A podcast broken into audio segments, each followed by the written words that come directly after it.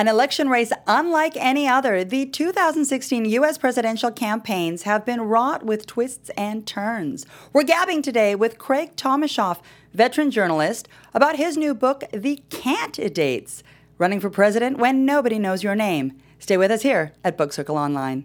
This is Book Circle Online, featuring in depth discussion, insight, news, and commentary on all the world's leading book titles and their authors. And now, Book Circle Online. Hi, and welcome to another edition of Book Circle Online. I'm Katerina Kazayas, your host, and it is my pleasure today to be introducing and welcoming to our studios Craig Tomashoff. Thank you for having me. It's always nice to talk about a book, especially mine. Especially your book. Um, and, and I want to introduce the book a little bit here for our Sure. viewers. Interesting thing about this book is you chose to travel 10,000 miles in 21 days Yes. to talk to 15 presidential hopefuls Yes. who didn't have millions of dollars. D- far and, from it, yeah. And didn't have extensive staffers to launch viable campaigns. yes. What prompted you to want to go out and talk to the everyday guy that is running for president who pretty much is never going to get a single vote? Uh, it's this fascination I have, which you know maybe is not a good thing, but I, I'm totally fascinated by the notion that somebody will wake up in the morning Mm-hmm. and go, you know what I want to do today? I'm going to do this thing where I'm going to lose all my family and friends. I'm going to lose all my money.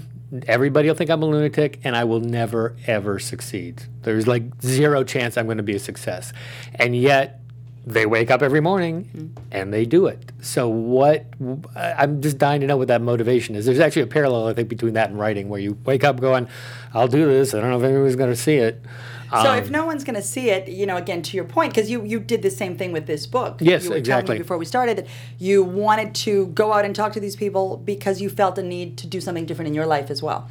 Talk to me about, about a little bit about that. Uh, well, just uh, ever since I was a little kid in the fourth grade, because we like moved around a lot, so writing was the only thing that I kind of knew how to do. So I Did would it keep you company? Uh, yeah, scarily. Yeah, probably. I was I was one of those kids. Uh, that and television. So thank God for Bewitched and Gilligan's Island because I couldn't have lived. Um, but I just always want to write a book, and I would do these like little, uh, and my mom still has them in the garage, little superhero books and stuff like that. And then there was a teacher who would let me uh, mimeograph them, or that, that old like crank style of, Uh-huh. of machine where you can make copies, and I would try to sell them to people, and nobody Oh, wow. would So you were writing books from a little guy. Uh, yes, I tried a sports newspaper, and I did pretty much everything. Now you have an impressive history because you have all, you know almost 40 years in the business. I'm not going to give away how old you are, but you have an impressive career. You have Yeah. worked as um, bureau uh, associate chief of People Magazine, executive editor of TV Guide. You've worked with the Hollywood Reporter, the uh, Los Angeles Times. I mean, you have a, a, a list of companies that you've uh, been affiliated with. You also co-wrote the book uh, "Let Live, Let Learn," uh, the Alanis Morissette story I did, yeah. how different was this book, The Candidates, from your other writing projects?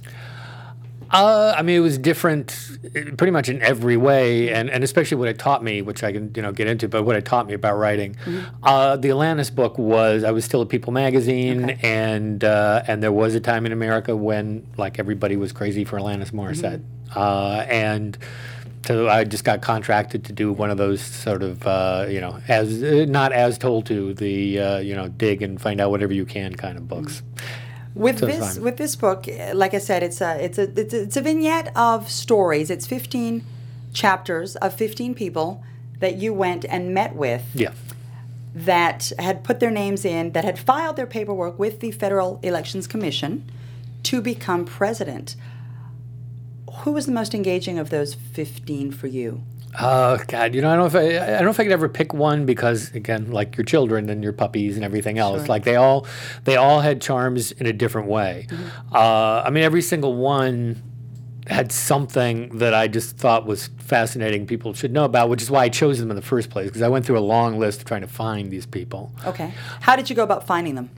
Um, this was a year ago, March 1st, 2015, which was a year before Super Tuesday. Uh, and I figured if you're really serious about running for president, shouldn't you have started like Right. by then. Well, Hillary Clinton, I think, um, filed her paperwork in April of 2015. Uh, she did. She, I think Ted Cruz might have. Mo- most, in fact, I don't think there was a single one of the people that we got to know Yeah. who had done their paperwork by the By time March. Uh, by March first. Okay. Hmm. Uh, there were 193 people, uh, and I decided to handwrite a letter to each of those 193 people. And How uh, many responses did you get? About a hundred, Ah. uh, a hundred or so. Slowly. I mean, there's still actually even just a few months ago, somebody finally got the letter and called me. Oh, uh, out of the hundred, I, I talked to everyone. I did not hear back from the guy who put uh, a Motel Six in Washington D.C. as his mailing address. That surprised me a little bit. I didn't hear from him. Um, but yeah, I, I mean, I talked to all these people to weed out the tinfoil hat, you know, guys in mom's So you, basement. you spoke. You had 100 people respond to you. How did you narrow it down to these 15? What was there? Some was there a um, uh, a common denominator link that had your interest? Uh, yeah, just uh, years of journalistic training, I guess, especially when you're at People Magazine, where you just you want to find the best story, Right. uh, and that's kind of impossible to define. Just the one that just hits you as, oh, somebody should know this, Sure. And that's that's what I just waited until I got. I got about thirty of those, and then I still had to winnow it down to the best of those. Okay. You talk about in the book that um, you part of what you like to do is get out of your own personal comfort zone. So not only were these people getting out of their comfort zone by, uh, you know, being a regular guy. For I'll, I'll pick an example. Um, Harley Brown. Yeah. Harley Brown, uh, for those of you that may not have read the book, you may know Harley Brown. Harley Brown has been running for president Yes. for almost 20 years. Uh, he's the biker, Harley, Yes. um, Hells Angels biker, who believes that God is talking to him. Came to in his taxi him. cab in 1994. Right, said, and, "You and he's be been running since 1994. Uh, yeah, I mean, working his way up, he did like you know road commissioner and everything, Okay. and then got some degree of fame in 2014 Hmm. in Idaho, when through a bunch of weird sort of political machinations, he ended up in the Republican debate for governor, Yes. uh, and he he sort of looks like Santa Claus in leather. Uh, and and so just the mere image of him caught a lot of people's attention and Absolutely. But you know, he doesn't have a nefarious bone in his body. He's a good guy. He, Oh, he seems as though he's very genuine in his bid to become president. Harley is great. We met at a biker bar in Boise, and he got me cigars and beer, and let me meet his campaign manager, whose name is Mayhem. There you go. Uh, and usually a campaign manager is just causes it, but Okay. he actually is named Mayhem, which is like a whole different thing. Uh, but um, the, the the thing that like Harley, or you were talking about comfort zone, Yeah. I guess, is every one of them lived a life that had nothing to do with. There, there was no Venn diagram that would, uh, you know, other than the fact that we all require oxygen to live. Sure, I had okay. nothing in common with these people, uh, and that's what sort of made me want to try it because we only get one chance to do this, so you might as well just get out and experience life. Well, and experience life is what a lot of the candidates are doing. Um, case in point, Donald Trump. Uh, you know, it's, it's interesting because I read something in, on Instagram of all places, Yeah. and it said that uh, to vie for president, which is the highest authority in the land, think, arguably yeah. in the world, Yeah. uh, U.S. president, you don't need to have political experience. To go work at Chili's, you need five years' experience as a server.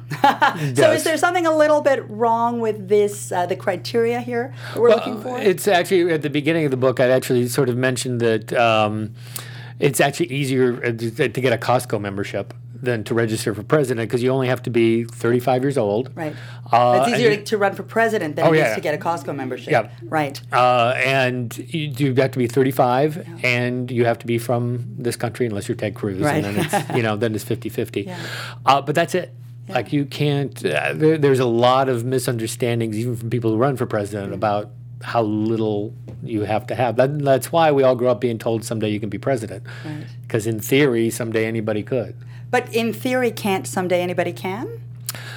Nah, I mean we we all it's it's you know it's like Santa Claus. It's we, we tell our kids, yeah, you can be president someday, knowing full well they can't. But you just do it so it kind of keeps them in line for a little Okay. while. Okay, now, what are your uh, what are your reasons for thinking that for the common person it's difficult?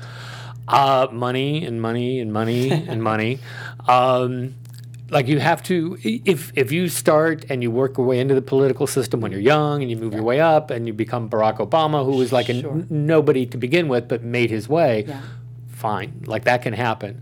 But if you're a 30 year old, 35 year old biker, and you have no experience running anything, but you think you got some pretty good ideas, you're never going to get. But even your then- friends so will then- think you're nuts. So then, isn't this just um, an inane attempt by a lot of these people to gain notoriety? Uh, there that are what this some. is? There, there, there are some. Uh, I, I know I qualify as that uh, with the book. Um, no, I mean that's also what I wanted to separate when I talk to everybody. Mm-hmm. Is that a lot? There, there were a lot of people who just wanted to do it because they thought somehow it would make them famous, or it might help them on a job application or something Mm-hmm. for some reason. Uh, but the ones that I kind of focused on had a a reason that I don't think even they were aware of why they're doing it. So the the one thing that everybody I think had in common is sort of a hole in their life that uh, that running for president would fill. Did you have a hole in your life that writing a book would fill? Uh, yeah, I mean it's something I always wanted to do, and then the, the other factor which comes into play in the book a little at the beginning, and I honestly never th- thought it would end up being a thing that came back at the end, uh, is my son.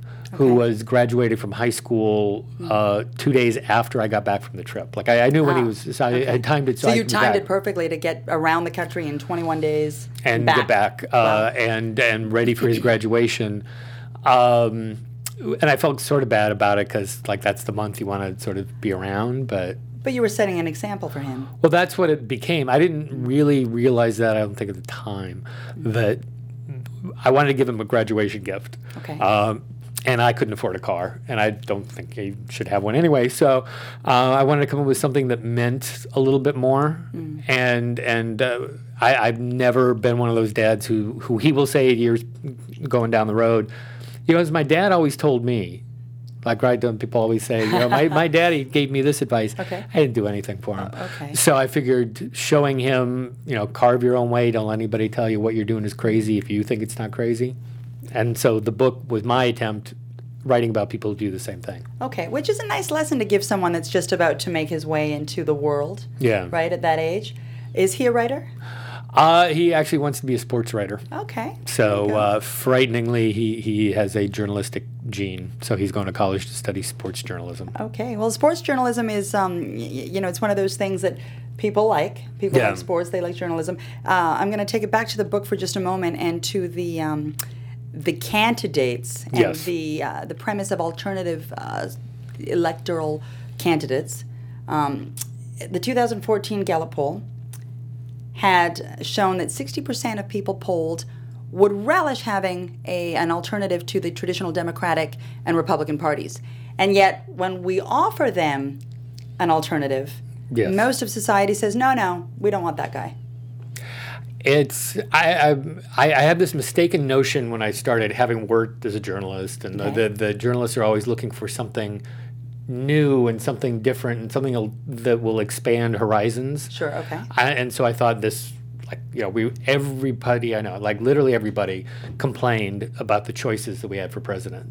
Mm. And I would say, but you know, there's like 1,600 choices. Like it's not, it's not just these. You know, in this year, this 2016 election year uh, campaign has the highest number of people that had filed with the FEC for president. You were telling me 1,700 people, which Yeah. is almost double the 2012. Uh, almost quadruple. In 2000, uh, as of election day 2012, there were 500 and some people who filed. Um, and now we're still, what, six months out of, from the election, and there's almost 1,700. what do you attribute that to? Uh, it's exactly that phenomena that people want. Like, everybody wants somebody different, and this year we're confronted with two choices that really is like the evil of two lessers. Ah, that's perspective. Well, no, I did, but it's if, if you look at the the reaction that the public has, it's unlike anything I think I've ever seen. Where it's I, I don't remember campaigns where they were more reporting the negative feelings about a candidate than the positive feelings about a candidate. And every Hillary and Donald thing is. Uh, her negative ratings are up, and his negative ratings are up. Now, do you think a lot of this is fueled because of the um, the inclusiveness of social media in our lives? I- you know, because even in these four years, there has been a you know an exponential growth in social media outlets. Yeah, I- there's a new one coming up every week, a Periscope or a Snapchat or you know there, there's Yeah, it just doesn't end. That's and I still have a rotary dial-up phone. Helps some. Uh, Yeah, I mean, I know that that has something to do with it because a lot of the people that I talked to, either on the phone or that I met with in mm-hmm. doing the book, said they thought they actually had a shot because of social media. Like they they they read all the time about a, a video that gets mm. six million hits. So They think, why not me? yeah, I think they had a like a sneezing panda, and then they ran. Then they would get the six million hits, but that would have to be your vice president, sneezing panda. Speaking of sneezing panda, chapter eight, Yes. candidate Sydney's voluptuous, voluptuous buttocks. Yeah, that rolls I'm off just the gonna, tongue. I'm just gonna throw that at you. Uh, I- and how often I yearn to have a buttocks thrown at me. Um, yeah, it's uh, that was actually one of the more fascinating ones in the like I read that, and, and we always hear about the the weird. This was the name that she, the candidate, Allegedly. put on her ballot. Yeah, it's on on the, the the form that had to be filled out. First name Sydney, middle name voluptuous, last name buttocks. And this was Um, okayed. Yeah, I, I don't. But even the the guys who did it, because I still have no conclusive proof that there is a Sydney. Okay. uh, had had admitted they just did it sort of as a joke and never thought it would take off. Uh, they they had done it because they were watching a Republican debate I think in 2012 and Okay. said, well, "These people are all a bunch of a holes. Why doesn't a real a hole run for a president?" Okay. And then that sort of eventually evolved into this Sydney's voluptuous buttocks. They say they have a friend named Sydney. Not matter. Didn't meet her. Drove all the way there. She didn't show up. She didn't show up, but she her campaign is getting funding. Uh, She's the people are sending this campaign money. Yeah, that's I. You know, I find that's- it fascinating. I think that's that's probably where Jeb Bush went wrong. It Jeb's voluptuous buttocks, I think, would have gotten him a lot It more may, it may have kept him in the race. I'd, you know, next time. Uh, I mean, they they are uh, in, in many ways the perfect example of everything in the book Okay. because they they're kind of cheeky about it. They know they won't win. Sure. Back up just for a moment again for our viewers who haven't read the book. So you went out looking for Sydney's voluptuous buttocks Yes. to meet her the way you met the other 14 candidates. And instead you met with Uh, her campaign committee, Uh-huh. uh, George and Ricardo, I believe, um, who I talked to on the phone, Okay. and they had been hard which to is get not hold of. unusual to talk to a campaign manager on the phone before speaking to the Oh no! It's I mean it was the only time that happened in the hundred people that I talked to. Uh, but in the real world, yeah. I mean, Sure, if you were trying to get a hold of Hillary, you probably wouldn't get her yeah, first. in the real world it works out. that way. In the world of these folks, it's different. But um, and they they were hard to find. Finally got them. Uh, finally convinced them to be part of the book, uh, and and set up a time and a day to go. But they were very hazy about like where exactly in Buffalo because they were in Buffalo. I was supposed to meet them. Uh, and then finally, I heard, like I think the night before, where to go. Got there, uh, and there was no Sydney. There was just George and Ricardo who said they were the committee, and Sydney was ill and couldn't make it. Okay. Uh, and never did see her. Never got her on the phone. Now, nothing. doesn't this point to making this whole process a bit of a joke, though? Yeah, I mean the process is a joke even without Sydney's voluptuous buttocks. I mean when you when you look at how how things operate and how we spent how much time in debates and everything talking about you know penis size and little Mm-hmm. Right, hands. yeah. I mean the whole process is kind of a joke. These people and there's another guy in the book Vermin Supreme who's been running since 92 who understand that it's a joke. And and their point is satire Okay. uh, and not to get elected. It's to point out the the two kids, George and Ricardo from Sydney's Voluptuous Buttocks, grew up um Latino kids in Buffalo, which is not apparently like a very homogenous place, uh, and and they felt kind of persecuted and, and gave them a thing about you know let's fight the man. sort Sure. of thing. And, and, and, and they did that. And, and to your point in the book about those two uh, gentlemen, your point was that they're actually doing something. yeah, They're not sitting at home just watching TV. Um, they've created uh, what, what we think is a persona. She may exist. We don't know. I, I will not say one way or the other. But um, they are out there and they are trying to um, make some of the change they want to see in the world. And that has to be commendable on some level. That, that's, I mean, that's another theme or another kind of overall part of everybody in the book is that there there is a sort of pure motive uh, for these people that I don't think you always see. At least we have the impression that all big name politicians are sort of craven and uh, that they're in it for other reasons. These guys were all in it for some something more pure somehow. Okay. Um, you talk a little bit in the book about um, the purity versus the outlandishness, because some of the candidates were a little outlandish. Yeah. Uh, these unknown candidates. Talk to me a little bit about the unknown outlandish candidate versus the known outlandish candidate. I, I, don't think I have to tell you who we're talking about, but Uh, yeah, well, actually, there, there's a lot in common with the, the big one. Um, the, these guys, in theory, uh, Vermin Supreme, I guess, a great example of who'll just do anything crazy just to get noticed. He'll put a boot on his head. sure. Uh, but people recognize this guy. Oh, he's here. We went to New Hampshire to just sort of see the primary process, and everywhere he goes, he gets a huge crowd. Uh, and, he- but it's there's a point to what he's doing. There's a point to his madness. There's a point to Sydney's madness, uh, as opposed to I think the bigger picture. The point is, you know, just elect me. Um, and with them, I don't think it is. Now, to the point of elect me as premise, I find it a little fascinating that uh, this is a country of 300 million people.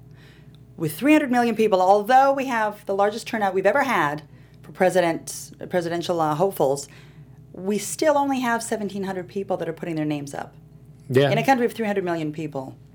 So most people logically recognize that this is not an easy process. I would say the vast majority have given up on that whole idea, like long, long ago. And, part of it is because of what I ran into in doing the book and now trying to talk about the book is as soon as you say real people running for president, like what what comes to mind? Guys in tinfoil hats and all that kind of stuff, right? Like every Which is unfortunate again because as you were saying at the beginning of the show here, it, it puts up barriers for someone that, that may really want to work hard and uh, and get ahead. Yeah, it's I, I- and it's easy to judge somebody before you know them because that's what we do. That's that's human nature.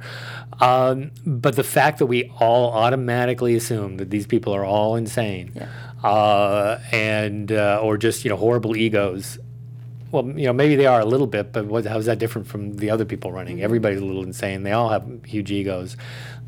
I think these folks kind of come from a more grounded place. So why put them down? Like we, the, the the way that they get ignored, I think, is wrong, even by their own families. Mm-hmm. I mean, I heard a lot of stories from people who didn't make it in the book of how they had to stop running because there was a guy, I think, in South Carolina whose daughter had married a Wall Street banker, and the the banker said, "Don't you dare talk to your father uh, until he stops doing this crazy thing." Because it'll reflect on his uh, Yeah. his reputation. Uh, yeah, there was a guy in I think Maryland maybe who worked uh, for their nuclear regulatory commission, someone who had like government access, and uh, and uh, they put him on psych evaluation Oh, wow. uh, and took away his security clearance because he was running for president. Now eh, he was running for president. Shouldn't there be at least part of that that is commendable? The courage it would take to do something like that. That that apparently the other 299.99 million people don't have the courage to do. I think the the last uh, person in the book, Ruby May from uh, Austin, uh, said over and over again, like I, you know, people think I'm crazy for doing this. I think you're crazy for not doing it. Uh, that if not a lot of places you you're allowed to have that much access to running for president, like anybody can. So why wouldn't you do it? Even if you do it for fun, you do it for a joke, you do it to make a point. Why not? I won't, but uh, hopefully other people will. Well, but you know, you you decided to make a point by writing the book. Yeah. Which you know shed some light on this on this issue for us, which is commendable in itself. Thank you. No, I do what I can. How do you feel changed by having written the book? Or do you feel changed by having written the book? Do you feel? Oh yeah, no, I, I didn't expect it, but I sort of felt it like as we were sort of going along. I don't. I know we can't all you know get in a car and drive ten thousand miles in three weeks to just see what America's like. Right. Uh, but when you can, it sort of changes how you see everybody because you're just seeing it from this ground level. You're you're seeing one of, one of my other favorites. So I didn't mention Josh Usera, who took me to meet his probation officer. And how many candidates will take you to meet a probation officer? Um, who, who also didn't understand, by the way, that uh, you can run for president if you're a felon. You just can't vote for yourself. There you go, Little folks. There's a little bit of information For all you for felons out there, now you know. Uh, it's one to grow on. Um, I'm sorry. What were your? your I, I digressed my about question, Josh. No, and my, my question is to your point. You were saying that you um, traveled the, uh, the United Oh, yeah, States and you yeah, saw yeah. things differently. What exactly did you see? What do you what do you feel you saw differently from Um, you know having just been in LA for the last 25 years? Uh, you know, first in terms of like politics and, and what we tend to hear, you know, in, in the world is You're a liberal or you're a conservative. Mm-hmm. You're a Republican. You're a Democrat. Like you gotta. We, we tend to divide that way. But everybody that I talked to, whether they were in the book or I just met, you know, when I was buying dinner, like we're not really liberals and conservatives. We're just people who want to live a better life, mm-hmm. which becomes sounds very grandiose, but it's very simple, and, and you don't realize that unless you're just out saying how people live their lives. And this is true because the media tends to make it black or white. You're yes. left or you're right.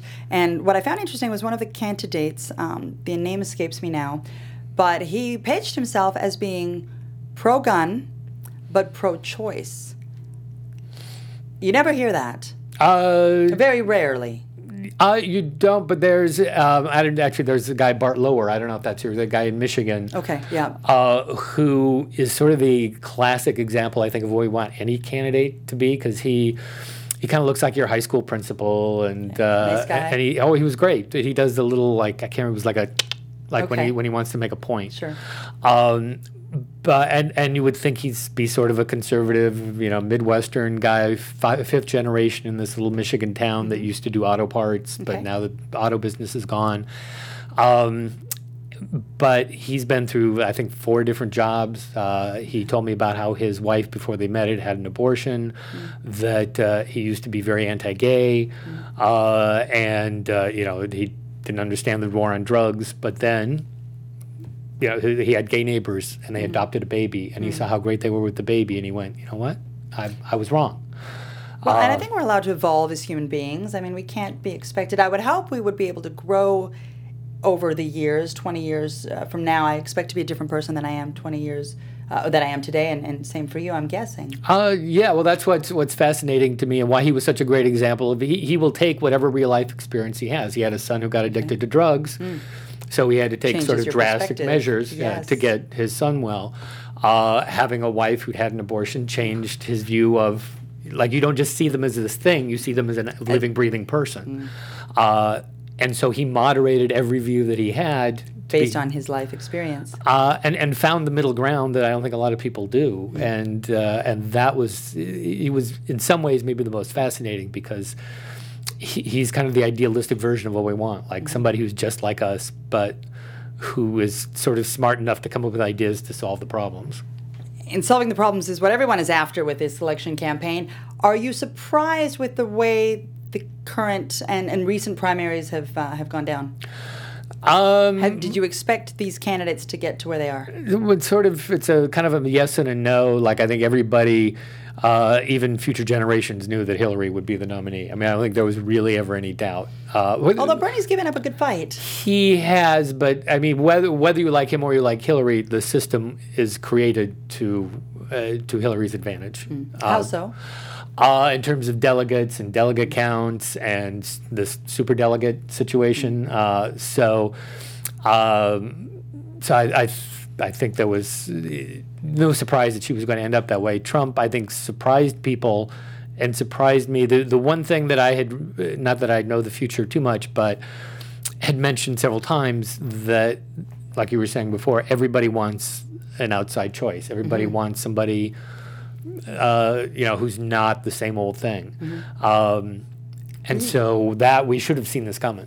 Right. Were you surprised with um, Craig? Uh, I'm sorry, uh, Ted Cruz's uh, suspended uh, run. He um, he pulled out a couple weeks ago. Not really, because uh, he was never a contender in your opinion. Uh, no, I don't think. Like he he seemed to have less mainstream appeal than Donald Trump can. Uh, uh, the, Trump is a very persuasive person, and he could get people on his side who aren't now. Ted Cruz is never going to do that. Right. There's nobody who is. You're either pro or con Ted Cruz. You're not undecided. Uh, are you not pro or uh, con Trump as well? Uh, most I, people, I mean, doesn't he? Te- I, my opinion is that, in my my experience has, has been that he tends to polarize people. They either really love him or really don't. I haven't found a lot of people that are neutral. Um, I, I, will say pretty much everything he says just astounds me for the incredible foolishness of most of it. Because like he's he he he is exactly what we deserve because we've turned the whole process into a TV show, and now he's making it the campaign a TV show. Well, and, and and it's interesting because again, back to perspective, a lot of people will agree with your point. A lot of people, though, and you see this especially with the millennials, are relishing the fact that he is so vocal and so open, and they actually find that quality uh, to be an endearing one. I get that. Is that frightening? Uh, well, no. I mean, I get that. I I want somebody who doesn't speak with 500 advisors too, but mm. I want them to at least say coherent things when they do it. Uh, and and I hear like when you see interviews with with like some of the supporters, and they sure. go, well, "What do you like about him?" Uh, I like that he speaks his mind. He said he doesn't care about feelings. He just says what's on his mind. And I would love a newscaster to then go, okay, hey, by the way, you're fat. Right. How would you like that? Uh, and and then suddenly it's like a whole different thing. When it's somebody else, mm. call them call horrible names, sure. but not me. And there, there's a, like a little bit of a disingenuous nature, I think, when, when people say that's why they like him. Well, you know, a lot of people like him. That said, CNN uh, most recently has put out their um, projections, and they're projecting at this point, as of today, a 66% chance that the Democrats will take this election. Now, we um, do have almost six months to go. Yeah. Uh, four. Uh, yeah, and I, I don't. I, I still think it's sort of anyone's guess mm-hmm. because Trump is a master at convincing people of things they might ordinarily not right. buy because uh, he's a salesman. That's mm-hmm. that's all he is. No, he's a, a, marketing genius. Yeah, and so I can easily see him finding ways mm-hmm. to people who are really, you know, anti-Trump are pretty anti-Trump. But there's got to be a middle ground where people are going, eh, but I don't like the other option. Globally, this is being watched obviously by everyone, and um, and it's it's something that's on everyone's radar in terms of um, keeping international relations together, uh, foreign policy. Again, back to my point a little bit earlier: is he qualified to be in a position where he's making these decisions with no previous political experience? Uh, I, for me, no, not not even close. Uh, but again, we also sort of get what we deserve. So you can't you can't have there's if you want somebody who's not part of the system and who comes from the outside, then they're not going to have that experience. Right. If you want somebody with that experience, then don't complain that mm-hmm. you're getting the same old thing. Yeah. Like it, it doesn't kind of overlap. And then that's what I liked about your book is you your book brought to light some of the people with no experience who did have a passion for what they were doing, which is very similar to Donald. And, and I keep bringing up Donald yeah. only because he is the candidate that sort of has come out uh, yeah. from left field and has done as well as he's done. Well, he's the example of everything that I was talking about. Mm-hmm. It, it's hard to imagine that a billionaire who's never really cared that much about the working class is suddenly the the, the spokesperson for, for the that working group. class, right? Uh, but uh, he, he is a good example of you know, if you believe something, just go ahead and try it. Mm-hmm. And that's ultimately what the, book has nothing to do with politics in that sense. I think it's a very non political book, actually. You talk about wanting to expand out of your personal comfort zone. Yes. By writing a book. Did you do that? Uh, oh, in all ways. Uh, it's it's uh, it made me a different writer. I, okay. I, learned how to write in a completely different way that I never thought was possible. How? What, what is that? Um, like anybody who wants to write probably knows the same feeling of like you write something and you know it kind of sucks because we're okay. writers and we know everything we do you know kind of sucks but then i would go back and redo it and redo it and redo it and i would never get past chapter one because mm-hmm. i'm spending so much time trying to get it right that i don't look at the bigger picture I really had to force myself. I like literally, I, I had to make little bets with myself that all right, if you just sit here and write for another hour, then you know you go get a pop tart or you know something. Now, now you would do that because this is a passion project for you. Well, yeah, and I didn't want to see it because we all have crazy things we want to do, and we all never either never do them because we think we're worried that people think it's crazy. Okay. Or you start and then you kind of stop because it's not easy, mm-hmm. uh, and I and I have had those in my life too and I didn't want this to be that.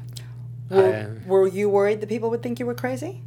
Oh, it happened. I, a lot of people did. There's a, there's an example in the book where I went to a job interview, uh, uh, and the the editor of this particular website that I was at uh, said, "Well, if we hire you, can you work? Can you start in a couple weeks?" And I said, okay. "Well, n- not really, because I'm going on this road trip." Sure. I explained the road trip, and she said, "You're kidding me? That? Nobody's going to buy that." Uh, and she sort wow. of laughed, and that was the end of it. Have you uh, have you delivered her a copy? Uh, no, I can't imagine that she would probably care too much. Uh, but you know, I mean, there were agents. There were a lot of people who said, "No, this is nuts. Why would you ever waste your time?" And and even now. If I try to pitch to newspapers, and, and I would go to every, every town that I was in, I would go to either the local newspaper or the TV station to try to get a little self-serving press, but also to help the, whoever I was talking to, and um, and inevitably they would either hang up on me or kind of send the intern out, um, which I know because I used to be that intern, and I would go out and do the stories nobody wanted to do, yeah. um, and they would all blow me off because a these people are never going to be contenders, and b we assume they're nuts. So, and and yet you're the one that did go out on a limb and write this book. Uh, that's why everybody needs to buy it to prove that these impossible quests. Uh, um, I'm talking to you. Um, th- these impossible quests can result in something uh, that you know, it, it's. I, mean, I know we were talking before about like how you define success, or I was talking about yes. it anyway. That I think we all get sort of hung up on the results. Uh, Tangible results. Well, yeah, like sure. if you're running for president, then the only reason you should be running for president is to be president. Huh. If you want to do, you know, be uh, you know running a restaurant, uh, but you only end up learning how to cook for your family. Yeah. All right, well, you learn how to cook. Right. I mean, you know, don't we, we put down things because it doesn't achieve the ultimate success. Mm. But success is how you want to define it, and like success is just doing a book and having people read it. Sure, and that's a nice lesson to pass on to your kids. Uh, hopefully, yeah. Once they get off the internet, yeah. Uh, hopefully they will do that soon. Well, the internet is going to help you because the internet is where you we can find your book. We can find it on bookshelves now. Uh, we can also find it on Amazon. Uh, Amazon, yes, uh, we're there. Check it out on uh, actually Goodreads. If anybody goes to Goodreads, um, getting reviews would be nice because that, as I'm learning, is the only way a book like an unknown book survives. You're invisible until you get a certain amount of uh, well, like this, reviews. This is the way the internet works. I, I am learning. I am yes. old, uh, clearly, but I have learned about this internet thing, and I think it's going to work out. If you want to leave our viewers with one final thought on why uh, you should read this book, what would that be? Uh, because it's about all of us. It's not about politics. It's about just this pure desire that I want to do something. Everybody thinks it's crazy. Yeah, I'm going to do it anyway, and then just see how it goes. Uh, and that's what it is. It's not about politics, it's about personal things. And I think it's the personal things that we remember when we are 80 or 90 or 100 years old. Yeah. Knock on wood, we get there. It's going to be those passion projects and not the uh, necessarily the, uh, the, the tangible. Uh, oh, yeah. checked boxes of uh, my pension plan is X amount, and uh, it's nice to have money. Don't get me wrong. Right. It's nice to have success, but but it, it's such a horrible cliche, and it, usually it comes. I think I was saying this before too. Usually it comes from big name authors and big time okay. successes uh, who say, "Yeah, I struggle too, but look at me now." I want to be the completely unsuccessful guy who goes, "Well, I struggle too, and I'm still not where you know it'd be great to be, but you know, at least did it." You've done something that a lot of people haven't ha- haven't done. You went yeah. out, you went on a little limb, you put your life on hold, you met with people that most people wouldn't have given the time of day to. And yeah. ultimately, you have this to show for it. So I consider that a success. Uh, well, thank you. And, uh, and hopefully other people will think enough to buy it. And then I really will be a success. Absolutely. Thank you for being with us today. I appreciate it. Oh, thank it. you. I appreciate you having me. It's great. Uh, for those of you at home, again, you can find this book online uh, or in bookstores now. It's The Candidates running for president when nobody knows your name. You can watch our episode or other episodes here on Book Circle Online via our website, bookcircleonline.com. You can also catch us via podcast and YouTube here on the internet. That's a lot. I'm your host, Katerina Kazayas. Thanks for being with us. Thank you for having See me. See you again soon. From managing editor Jason Squamata, executive producers Maria Menounos, Phil Svitek, and Kevin Undergaro, we would like to thank you for tuning in to Book Circle Online. For more discussion, go to bookcircleonline.com. And if you have comments, questions, or book title suggestions, write us at info at bookcircleonline.com. I'm Sir Richard Wentworth, and this is Book Circle Online. BCO, join the circle.